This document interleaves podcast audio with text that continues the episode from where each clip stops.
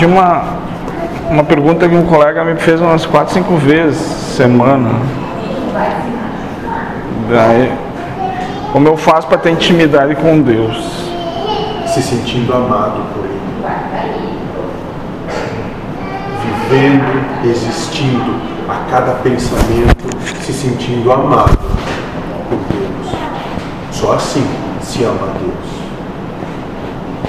Certo? Vou passar para ele. Agora, irmãos, esse, se tiver um pouco de juízo, vou perguntar.